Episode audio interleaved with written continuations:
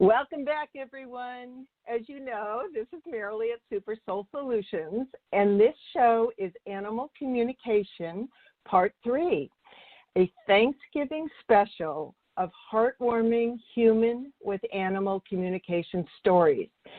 So I want you all to get really comfortable in your fuzzy robes, kick off your shoes, grab a blanket in front of the fire or a hot chocolate or tea to sip with a friend, family, or pet. To enjoy these next 55 minutes, I want you to be totally relaxed. And if you have a pet, know that your pet understands what I will be talking about and sharing and will enjoy listening next to you as well. So, I would like to start with a quote by Chief Seattle. If all the beasts were gone, men would die from a great loneliness of spirit. For whatever happens to the beast also happens to the man. All things are connected. Whatever befalls the earth befalls the sons and daughters of the earth. End quote. So, as you learned from part one and two, we, the earth, all nature, and its creatures are connected through the quantum field of oneness. Remember that telepathic resonance is done through feeling, sensing, imaging, knowing, hearing with a attitude of childlike a childlike sense of open spaciousness and wonder when world famous animal communicator Samantha Khury, which I talked about in the previous shows, was to ask on television news, What are the tools you use for animal communication? She responded in one sentence Animal communicators are people's last hope. We are translators. So the tools are re engage the way you were as a child. It is natural and inborn skills that everyone has. And visualize, size, daydream. Just start by pretending and imagine. So, communication with everything is divinely motivated simplicity and naturalness at its best. Now, from here on out, I'm just going to be telling you some of my favorite stories that turned out very successfully of humans learning and really dedicating themselves to communicating and understanding uh, all different kinds of pets. So, for you elephant lovers out there, this one was called Elephants Pay Respect.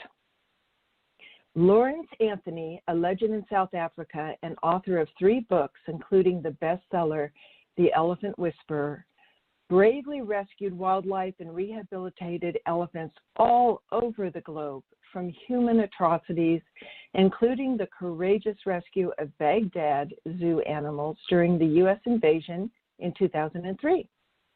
On March 7, 2012, Lawrence Anthony died. Two days after his passing, wild elves showed up at his home, led by two large matriarchs. Separate wild elephant herds arrived in droves to say goodbye to their beloved man friend. A total of 31 elephants had patiently walked over 12 miles to get to a South African house. Witnessing this spectacle, humans were in awe, not only because of the supreme intelligence and precise timing that these elephants sensed about Lawrence's passing that occurred, remember, many miles away from them at that time, but also because of the profound memory and emotion his beloved animals demonstrated in such a wise, organized way, walking slowly for days, making their way in a solemn one by one queue from their habitat to his house. A man's heart stops and hundreds of elephants' hearts are grieving. This man's loving heart, healing and protection for these elephants, and now they come to pay loving homage to their friend. Lawrence's wife, Françoise was especially touched knowing that the elephants had not been to their house prior to that day for well over three years. Yet, in their understanding of oneness, they know their dear friend had crossed over and knew where they were going and would not stop until they got there. The elephants obviously wanted to pay their deep respects, honoring their friend who saved their lives. They did this not only by traveling, as I said, the long distance, but they stayed when they arrived for two full days and nights without eating anything and having many of their heads bowed. The third morning, they left quietly and respectfully, making their long journey back home. Now, elephant expert adds to this, his name's O'Connell, says to communicate, elephants will normally hold their big ears, big ears out like a parabola, scan back and forth.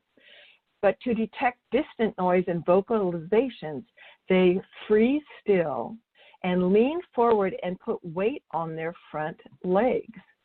Sometimes they'd even lift up a front foot. All of them would do this at the same time. It was too coordinated to be a coincidence. On a much on a most fundamental level, the research to me is showing elephants have a whole unique modality for communicating over distance that humans haven't even thought about yet. And for those of you who have been listening and learning about animal communication in the previous two shows, you will understand how they communicate. We've discussed that through the quantum field called telepathy, and they also pick up electromagnetic energy through their feet. And how I know that is the elephants told me that. So, the next story is for you bird lovers, and it's called An Eagle Kiss, and this is by Jeff Guidry. So, uh, some of you at the top of my pre announcement page on the radio show, or if you're on my email list and receive my shout out, you will see the picture of Jeff with his gorgeous eagle, with the eagle's head bowed under Jeff's chin as they're communing together. So here's Jeff's short story. Freedom, an eagle, and I have been together 11 years this summer. She came in as a baby in 1998 with two broken wings. Her left wing doesn't open all the way, even after surgery, because it was broken in four places. She's my baby. When Freedom came in, she could not stand and was emaciated and covered in light. We made the decision to give her a chance for life, and from then on, I was always around her. We had to tube feed her for weeks.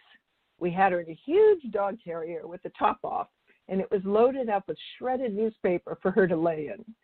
I used to sit and talk to her, urging her to live, to fight, and she would lay there looking directly at me with those big brown eyes. I knew she was listening, and I knew she understood. I just sensed it. This went on for four to six weeks, and by then she still couldn't stand. It got to the point where the decision was made to euthanize her if she couldn't stand in a week you know, you don't want to cross that line between torture and rehab, and it was looking like death was winning. She was going to put, be put down that Friday, and I was supposed to come in on that Thursday afternoon. I didn't want to go to the pet care center that Thursday because I couldn't bear the thought of her being euthanized, but I went anyway. When I walked in, everyone was grinning from ear to ear. I went immediately back to her cage, and there she was, standing on her own, a big, beautiful, proud eagle. She was ready to live. I was in tears by then. It was a very good day. We knew she could never fly, so the director asked me to glove train her.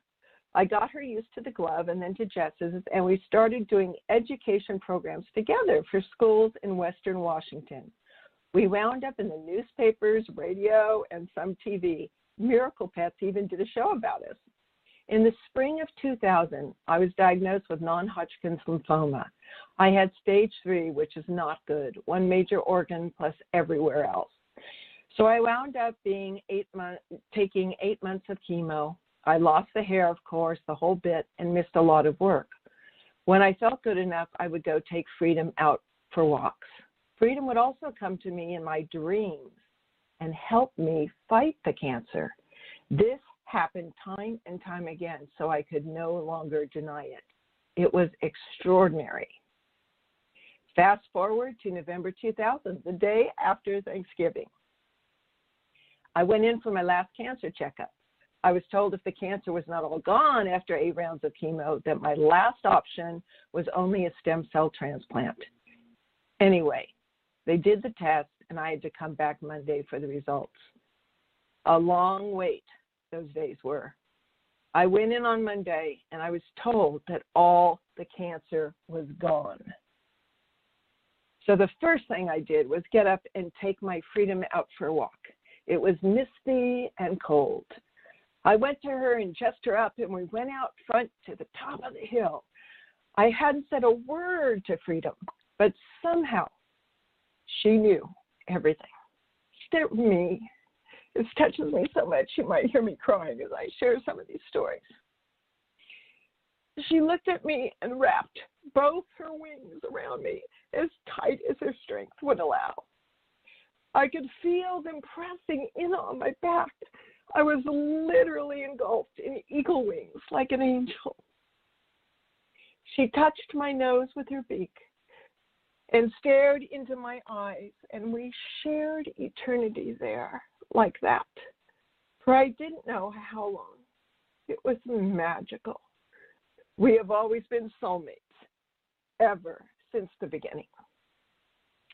I have had people who were sick, as sick as me, come up to us when we were out, and freedom has some kind of magical healing energetic hold on them. I once had a guy who had terminal cancer come up to us, and I let him hold her. His knees just buckled under him, and he swore he could feel her power coursing through his body. She was sending him healing energy. I have so many stories like that with her. She was indeed a healer for me and many others. I will never, ever forget the honor I have of being so close to such a magnificent spirit as freedom.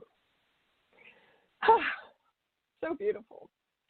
So many of you may have heard of Dr. Temple Grandin, well known high functioning autistic teacher said this about her success with communicating with animals and cows, and perhaps this will help everyone. Quote, because we are human, we think of language as words, abstractions, symbols, and squiggly lines that form linear thoughts.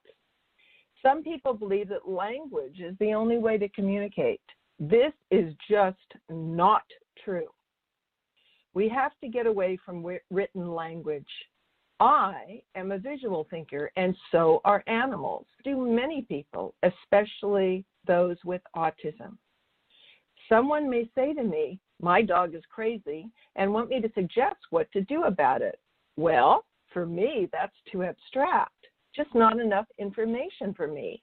I question them until I can make a video in my head. I need to know what kind of dog, how big it is, and what it is doing. Then I can form the video and draw on the visual database I carry in my mind, much like an internet search engine would. I first started working with cattle and could immediately see what the cattle were seeing.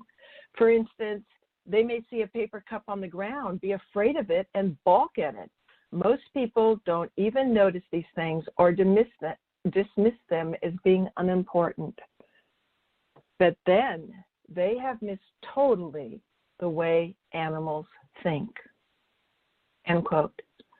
When Dr. Grandin was asked why so many kids with autism love animals and do so well around them, she replied, because they understand the animal. They live in a world of sensory input. Animals have a lot of postural signs as well that most people don't ever pick up on.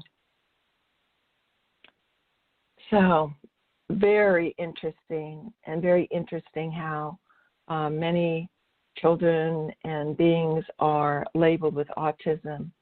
and actually, in many ways, how advanced they are.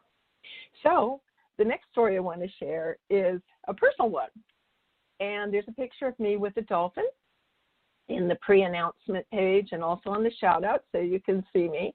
This was probably a good 20 years ago and my first experience with dolphins. This one's a little bit X rated, I want to warn you. so I was, uh, I was driving myself across the entire United States and having an adventure for two months. And I was camping by myself out in different campgrounds. Sometimes I was the only one in the entire campground, which was a little freaky. But uh, as I was finally got to Florida and was heading down to Key Largo, I had my window down. And I when I got to the Keys, um, I heard this like this, and I went, "Oh my gosh, that's a dolphin! Where's the dolphin?" So I pulled over, and right where I pulled over was a place called Dolphins Plus, and they said, "Come swim with dolphins." So I pulled in, and uh, I went, oh my gosh, that's going to be so much fun. And I walked in, and Lloyd, the owner, and his wife had rescued these dolphins over, you know, the last 15 years, mistreated ones, and they had a big section of the ocean um, caged off in two separate cages and all of that uh, to keep the sharks away. So I said, "Can I join the next swim?" Because I think they do like four a day and he he uh, said, "Oh, you know, because usually when you're single and can, uh, you know, you can get in anywhere. It's just when you have to get two seats." He said, "No, we are booked way ahead of time." And I said, "Well, I know I'm here and I'm supposed to swim with these dolphins, and so I will camp right in the camping ground next door. And here's my phone number. If you get a cancellation, please call me." So I'm heading out over there, and the phone rings, and he says, "Believe it or not, someone just canceled. So get your suit on and come back." So I came back. Now, there's about eight of us, and these dolphins, of which there was a total closest to us in two different areas, two in one uh, area and two in, and three in another, were of course incredibly brilliant. That was obvious. I mean, it is just so obvious how smart dolphins are. Uh, and so I knew that what they were doing is they knew the game. They knew that we were going to hop in, and then the, and then it's up to them whether or not they want to have contact with us. And so um, I knew they were checking us all out. So I just kind of mentally, lovingly said to them, I so appreciate that you have sacrificed your lives to educate people about the brilliance of you. And I'd never known anything about dolphins or never swam with them. And I said, Thank you for humbling yourselves to be with us. And so he filled us in on all the things that would, could get us into trouble. He said, if the dolphins are, are snapping their mouths open and closed, it means they're angry. Don't touch them. They're tired of people. If they grab your hand playfully, don't pull back because they have 90 sharp teeth. Um, they rarely, but occasionally, will be very affectionate with people. They tend to go to children first. Uh, if you're pregnant, you need to raise your hand because you need to be in a separate area because you'll get all their attention. So they fill us in on all this stuff. So we put on our fins. We're in a swimsuit. We're in about 18 feet of ocean water. And I jump in. And being a very playful sort and a pretty good swimmer, uh, we had rules that we had to keep our hands by our side. And so I started doing a dolphin kick and I went underwater and I started uh, making dolphin sounds like. Well, let me tell you, God only knows what I said. I think it was something like, "Hey, handsome, come here," because the first thing that happened to me is as I'm coming up out of oh by the way i need to say this they said if one person has contact do not swarm that person uh, because the dolphin will leave let them, you know, stay within like away 15 feet from them. So what happened is I surfaced, and this dolphin, male dolphin, immediately grabbed my mask in his mouth. So I'm basically looking down a throat with 90 teeth. Now, I screamed. I went, ah! Uh, probably levitated across the water, backed up, got my breath, and I hear this like this. And I turn around and he's laughing. And I'm like, oh my God. So I'm like, very funny, you know? I said, why'd you do that? And he said, because your only fear that we could read in your in your uh, fields was gr- great white and sharks. And so when he grabbed me, he wanted to teach me that uh, it was his way of being playfully working me through my fear. And I said, okay, thank you uh, so much. So I, I grabbed my mask back from him, put it on, and you know, you have like about a half hour with him.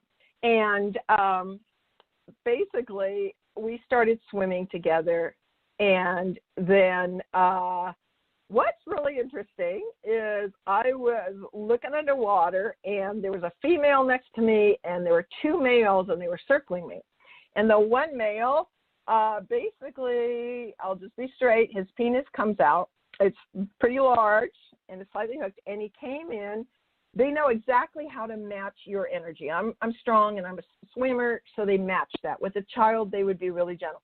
But he came in and the penis hooked behind my knees because I guess that is where the opening um, of a female dolphin would be, up from the fins.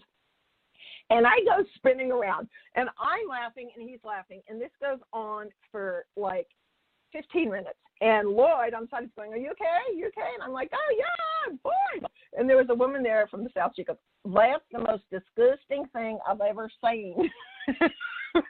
but you know, it was fun. It was like, whoa. I mean, they um, they know you have to breathe every you know 20 seconds or so, so they're not holding you down. But these guys were bottlenose dolphins. They were huge and they were powerful, and so I considered that an, an incredible, um, you know, compliment.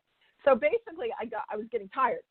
So I sent him a message. And uh, remember, I hadn't done animal whispering a lot. I just go on total faith and just go for it. So, because I consider most animals smarter than people. So, so I basically sent him a message and I said, "Can we stop? Can we stop?" And he went, and I have pictures of this because I got it on video. And um, he stopped straight up, so his tail down, face up. We were six inches from each other. He looked at me directly in the eyes, and um, my arms were around him. You have to be really careful. You have to take off all jewelry because their skin is so soft. You could scar it. You never want to touch over their blowhole or eye. And my arms around him, and I said, "I love you, but don't you know anything about proper foreplay?" This is the message I was sending to. He looked at me quizzically, and I mean, they're really intelligent. And I go, "Can I have some presents first, or something?" You know, that's just my mischievous humor. So then he just disappears, and I'm like, oh boy, I guess I blew it, or whatever. He proceeds to come back with a pebble that he found at the bottom of the thing and dropped it in my hand. And, and then he goes back again. And I'm realizing, I hadn't realized at first, that he is bringing me presents. So I'm like, oh my God, oh my God, thank you so much. And the next time it was a piece of seaweed, and the next time it was an old bottle can. and so I said, okay, thank you so much. That's plenty of presents. And then he, as soon as I said that, he went back to playing with my knees and doing his thing. So um, we had a great time. And that was my first experience, right? So I'm getting out. Lloyd's going, wow, he really liked you. And I said, well, you know, I said, I think I speak Dolphinese. I probably said, hey, big boy, or something. And he laughed. And he said, yeah, they can be very, very affectionate. And what I realized also, I happen to know this, is 85% of dolphins are human souls, okay? So that's a whole another subject for another time. So, um, and we are biocompatible. Our genetics are very, very close. And their brain is almost bigger than ours, if not bigger. So um, it was like, whoa. So I told him immediately, I said, I have to do this three days. So as I was getting out, the, he was calling me. He was going, like this. And so I turned around and sent a message and said, I'll be back. I'll be back. Thank you so much. So I'm getting out of the pool and I tell Lloyd, I want to do this two more days, three times. And he goes, Well, we are booked, but he said, Since you had so much fun, why don't you come? Anyway, we'll get you in. So that night, I had a dream of mer- being a mermaid living in, um, there are mermaid species on this planet, huge amount live in the Mariana Trench. So uh, there are domed underwater cities on this planet, and I had a dream of having a parallel or past life as that. And I had a dream of the dolphins were friends and whales, and that I would hold the dolphin's fin, and I wouldn't even have to kick, and we'd go underwater, and we'd come up like this beautiful dance.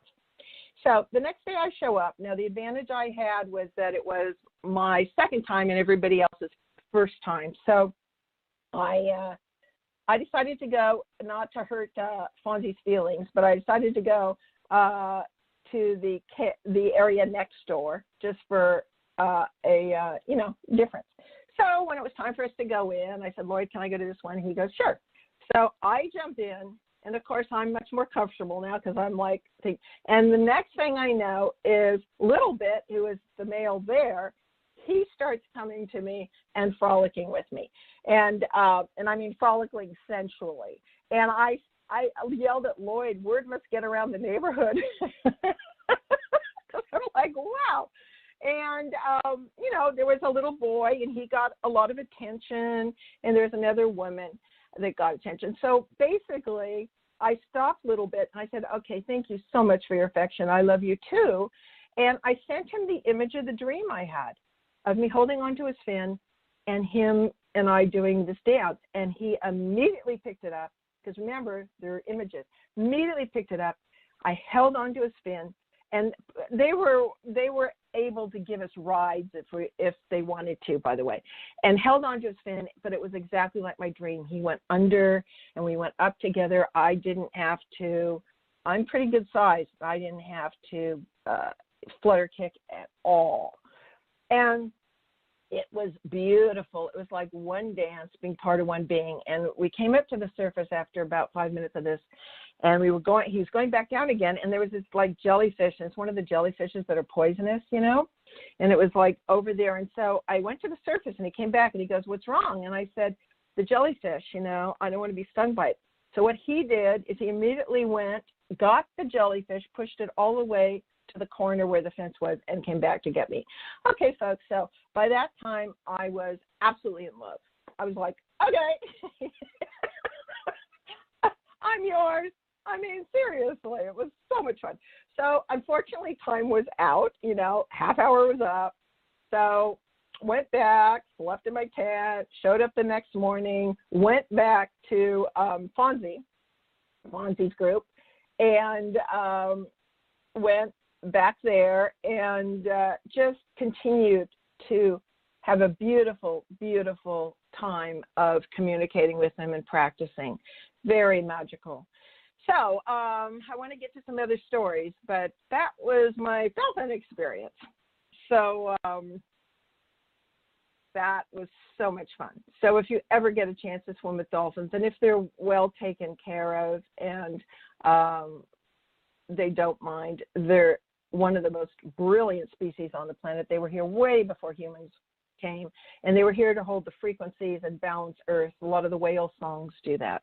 By the way, there's a website called speakdolphin.com. It has amazing pictures, videos, and dolphin songs, as well as a book.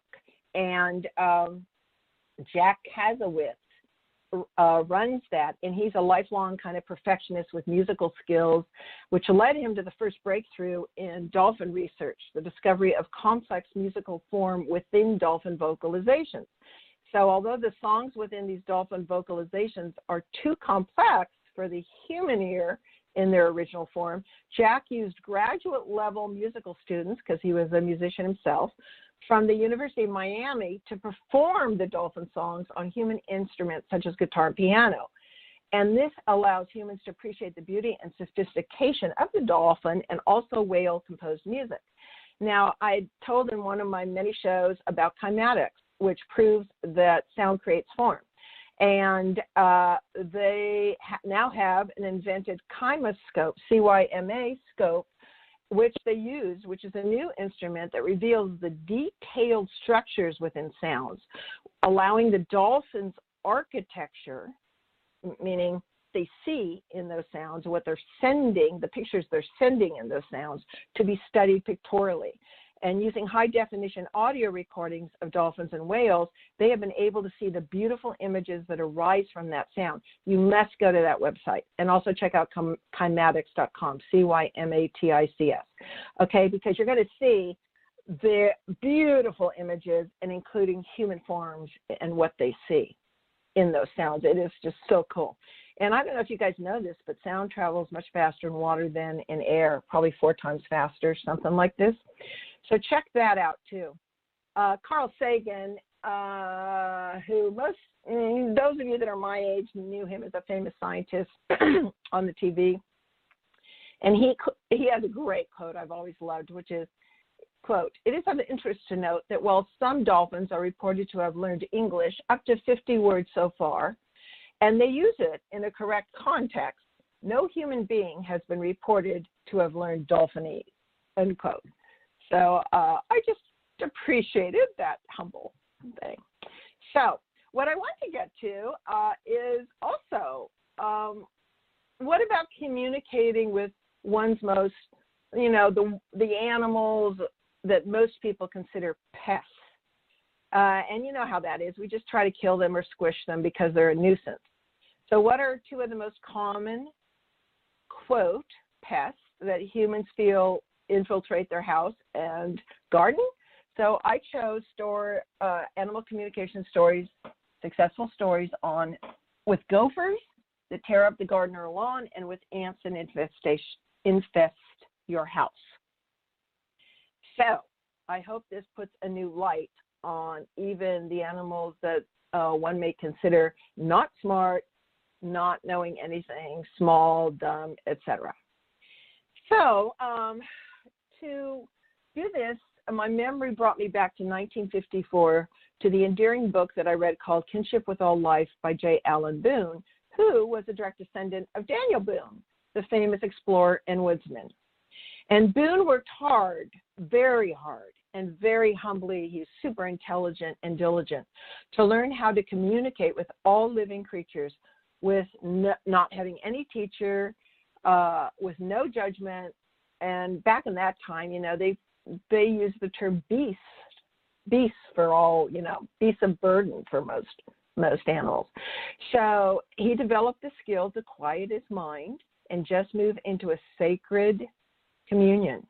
And so I will be sharing his direct stories of two of the experiences that can be found in his book, The Language of Silence, published in 1970. And I dedicate this next story to my friend Lorna, who may or may not be listening, who loves all animals and has a huge magical garden, but still gets gophers digging up things in her.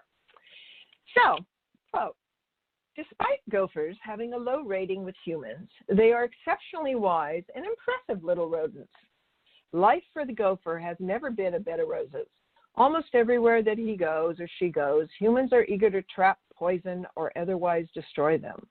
And if a human doesn't kill them, a hawk, coyote, snake, or fox is happy to do so. Out of necessity, the gopher has to have the gopheritness, I threw that one in, pun intended, and operate with unusual ability and agility. With this, his powerful foreclaws for underground tunneling and his sharp incisive teeth, he is a very hard worker and uh, snaps off flowers, vegetables, and young trees. When it comes to wrecking gardens, the gopher is in a class of his own. An owner of the garden is apt to explode into undiluted savagery and to whatever it takes, do whatever it takes to kill them. But usually, after the killings, other gophers eventually move back into the empty tunnels and take the place of the ones that were destroyed. And so it goes on and on, with neither side seeming to win a lasting victory or truce. This is where animal communication or communion takes place. Boone, who lived in Los Angeles, continues quote, It is rarely recognized that the individual human thinking always plays an important part in human gopher contact. Three memorable episodes prove this to me. The first had to do with a wealthy, prominent woman in Southern California who, for many years, has bristled with the firm conviction that when she, she, thinks and says about anything is the final word on the subject, and that anyone who disagrees with her is definitely deficient in intelligence. So, as she was strolling through her abundant formal garden one afternoon, she discovered a gopher at work on one of her favorite rare plantings. Furiously angry, she began throwing everything she could find at the little fellow. The latter ducked each flung object with perfect timing and rhythmical ease, then disappeared down his hole. Hurrying to her house, the woman quickly retrieved a jar of guaranteed instant death rodent poison. she dumped the entire thing down the gopher hole with all the murderous hatred that she could send along with it. Early the next morning, the woman hurried out to her garden to ensure that the poison had killed this creature. Putting on her elaborately designed gold rimmed glasses, she lowered her face to the entrance of the hole to take a look.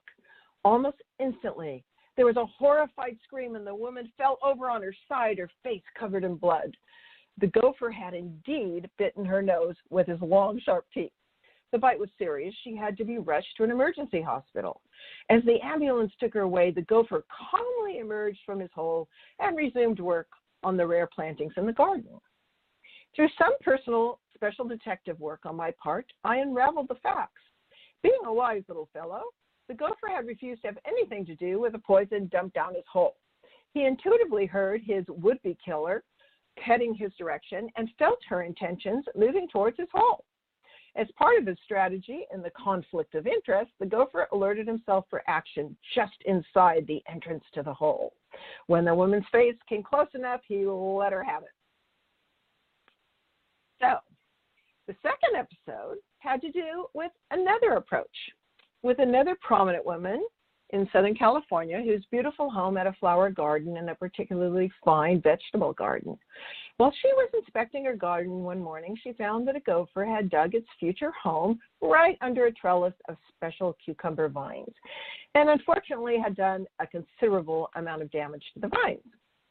Instead of going into some form of outer instruction to her uninvited guests, she went into inner action. Okay, this is the teaching. She became as calm and introspective as possible. Then she checked to the extent that she had been living up to her cosmic obligation of always trying to identify the greater wisdom and good in every living thing. In this case, even a vine eating gopher. She had enough inner spiritual wisdom to know that this gopher problem needed to be solved inwardly rather than outwardly because the entire phenomenon was taking place inside her own thinking and nowhere else. It was happening exclusively within the boundaries of her own state of consciousness, and consequently, this situation had to be worked out subjectively, owing to the fact that the objective interpretation, whatever its seeming appearance and actions, is always within the subjective observer's own thoughts and prejudices, I may add.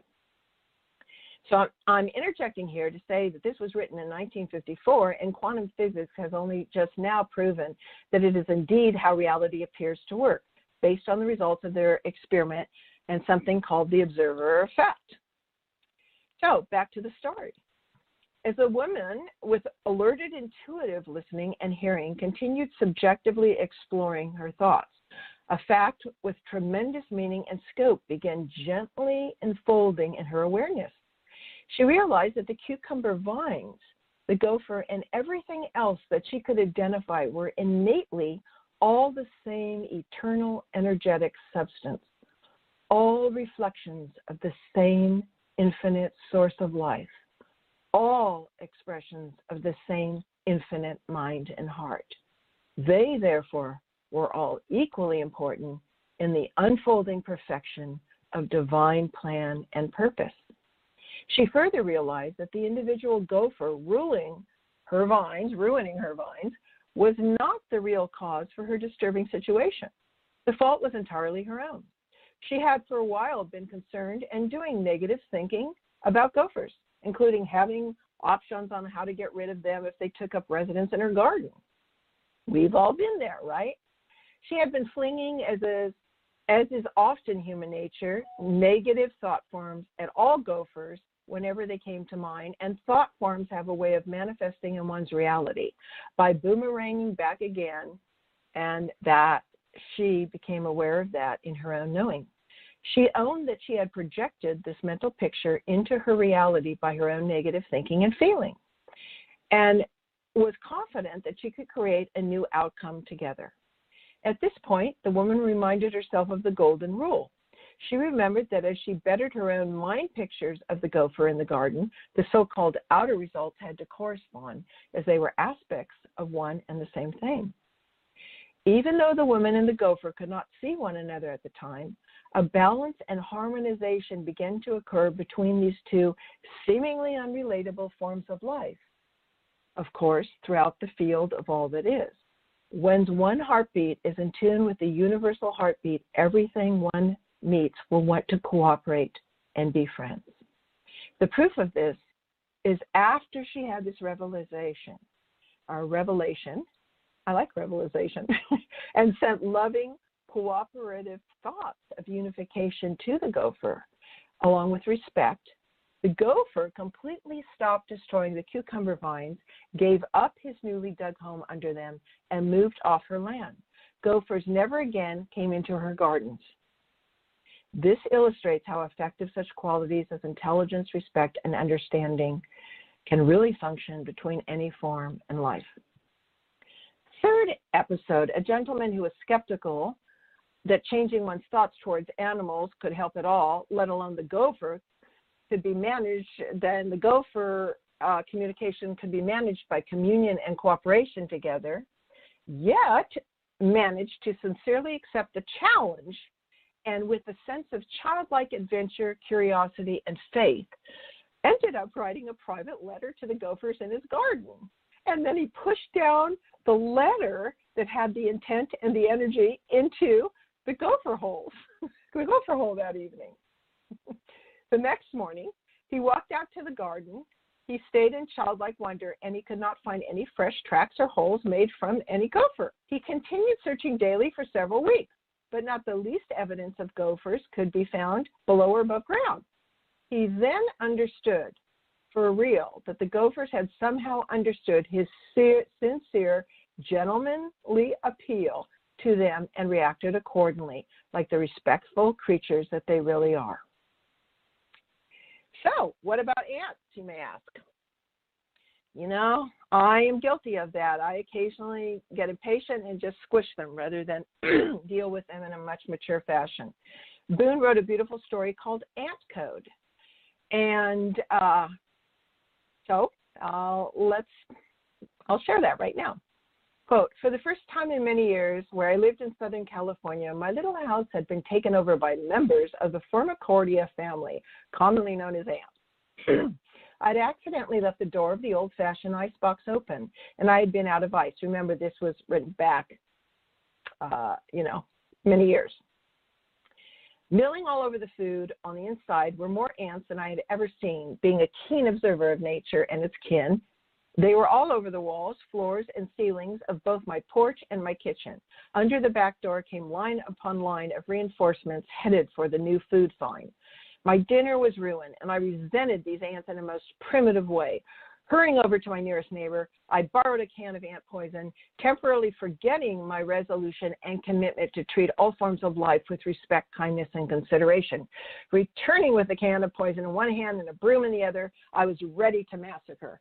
I was resentful. Excuse me, just going to grab some water. I was resentful that these little bandits could think they could come into my house and get away with it. I was just about ready to engage when my New England conscience started to hiss. It wanted to know why, with all that I had been privileged to successfully experience in animal communication and relationship balancing with both animals and people, I should want to kill these ants. Being in a combustible mood, I took a deep breath and began to reason with myself. Finally, I decided to not go through it and to confer with my unwelcome guests like the animals and the dog I work with, Strongheart, had previously taught me. But how to confer in a practical way with an army of ants? I had no idea. Sitting on the floor to better observe the situation, I tried to find the lead ant or the committee of ants in charge of food retrieval. I looked through a huge magnifying glass. No one ant or group appeared to be any more important than any other ant. Each ant was equally doing its part in the general effort without the need for instructions or supervision. Hmm, so I set up the invisible bridge I had been practicing and doing successfully and quieted myself preparing for two way thought transference. But I had only done it with a single animal at a time. How does one communicate with hundreds of ants all over the house? Was befuddling. So logically, I decided the only way it could be done is to turn myself into a broadcast station and talk to all the ants at the same time. This I proceeded to do. Listen, ants, we seem to be living in a topsy turvy world. At the moment, I'm not entirely sure whether you or I really belong in this house. But one point I am very clear is your wants have ruined a perfectly good dinner for me. I had to go to considerable effort and expense, all alone too, in order to get that food for my dinner tonight.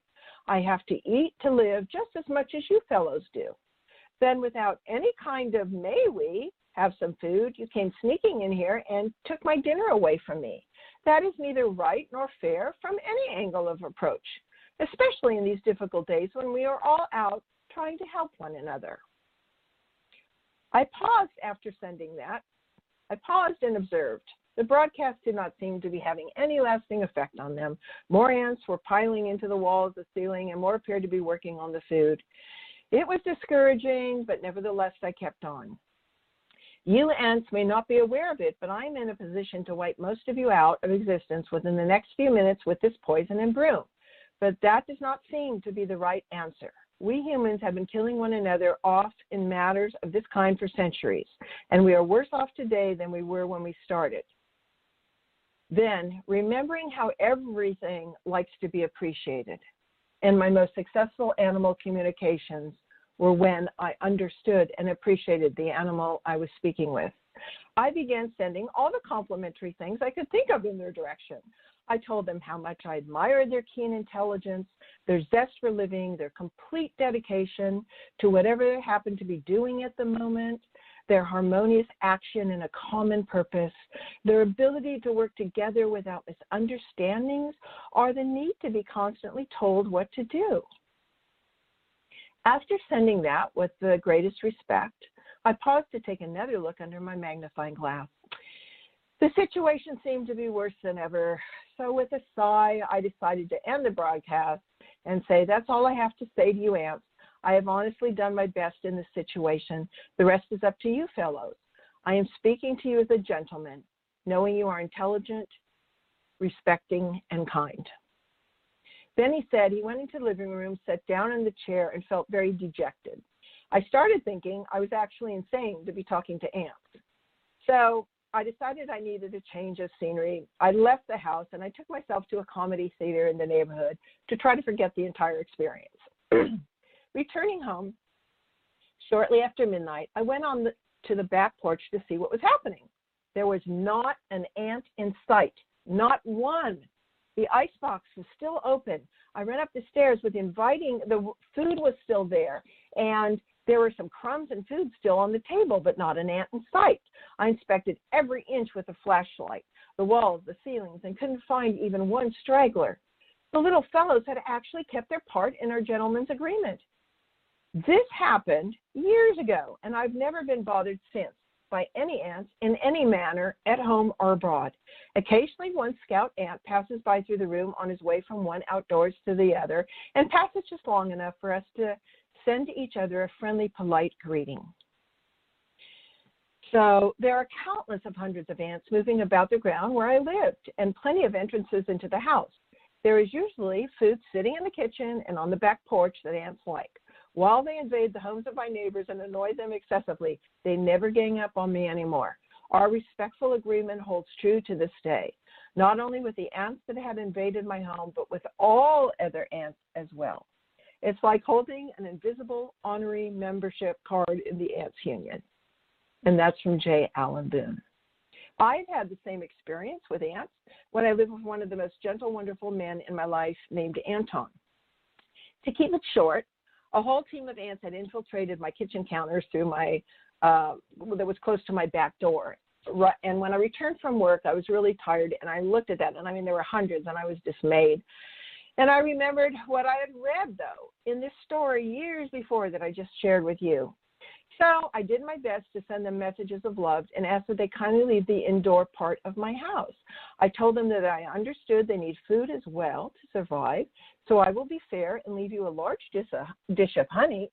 If you like that, you can take that back to your hive. I am appreciative of you as a species, what you do, but I cannot have you inside my house. So I'm putting honey on the back porch right now for you on the bottom stair. So I just, you know, went by faith and curiosity and openness, and I went to bed because I was tired. In the morning, I went to the kitchen, curious to know if anything had changed, and the most remarkable love letter was waiting for me on the kitchen counter. Every one of those ants had left, except for 20 of them that were forming a moving heart shape on the top of the counter for me to see. I looked at it and tears welled up in my eyes as I responded, I love you too. You are so selfless and diligent in what you do to serve. And with that appreciation, they split from the heart shaped formation and proceeded in a line to march off the counter, across the floor, and out the back door. So that's my advice for pets. Now, um, I will. T- I think I have time for one more story by J. Allen Boone called Strongheart. Strongheart was a very, very, very famous uh, war hero, uh, wartime dog, and movie star in Hollywood. And he came back from wartime as a very triumphant, aggressive, 125 pound German Shepherd. And he was given to a man, a man named Larry Trimble, who's the person who adopted him. And Larry Trimble was indeed very wise very, very wise. Uh, so he said, the German Shepherd named Strongheart, it's important to understand the distinction between training an animal and educating one. I believe our educational system has much the same lesson to learn with children and young adults. People send their animals to trainers to be well behaved. In military at that time, a minimum of intelligence and maximum of force was employed in order to encourage, encourage blind obedience, the make 'em or break 'em technique. This breaks down all spontaneity of the soul and initiative, and in Strongheart, they dull down their free will. Uh, the animals you know, in his case, would dull down their free will and, you know, joy of life, just obey the owner. Uh, so, he, you know, this man, Larry Trimble, became a correct steward, and he uh, Strongheart to an open farm and just studied him and allowed him complete freedom and noticed and focused on his strengths and who he really was. And Strongheart's thinking and natural impulses were, you know, walled off before and kind of becoming a four legged slave. And he wanted to see that without the authority figures and with bringing the best of himself forward, who, how he would flourish. And indeed, he did. Uh, an animal educator does just the reverse of a trainer, moving into a situation with the insight and intuition. She or he places full emphasis on the mental and intuitive natural wisdom of the animal rather than just the physical capacity. She or he treats the animal as an intelligent fellow being whose capacity for development and expression she or he refuses to limit in any direction, just like a healthy parent should. She or he knows that the appearance, actions, and accomplishments are just an outward expression of its state of mind. The animal communicator seeks to assist the animal to make use of its thinking and reasoning faculties so, so, that there will be corresponding results in the look, character, and actions.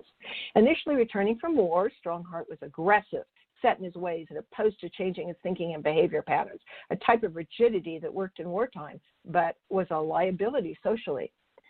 With Larry Trimble's caretaking and love, this ever ready to explode mixture of superiority, dislike, indifference, and annoyance that this dog had, and completely suspicious and watchful of everyone, was shifted into the best of his talents and graces that were buried beneath the dog's tough physical exterior and never allowed to develop.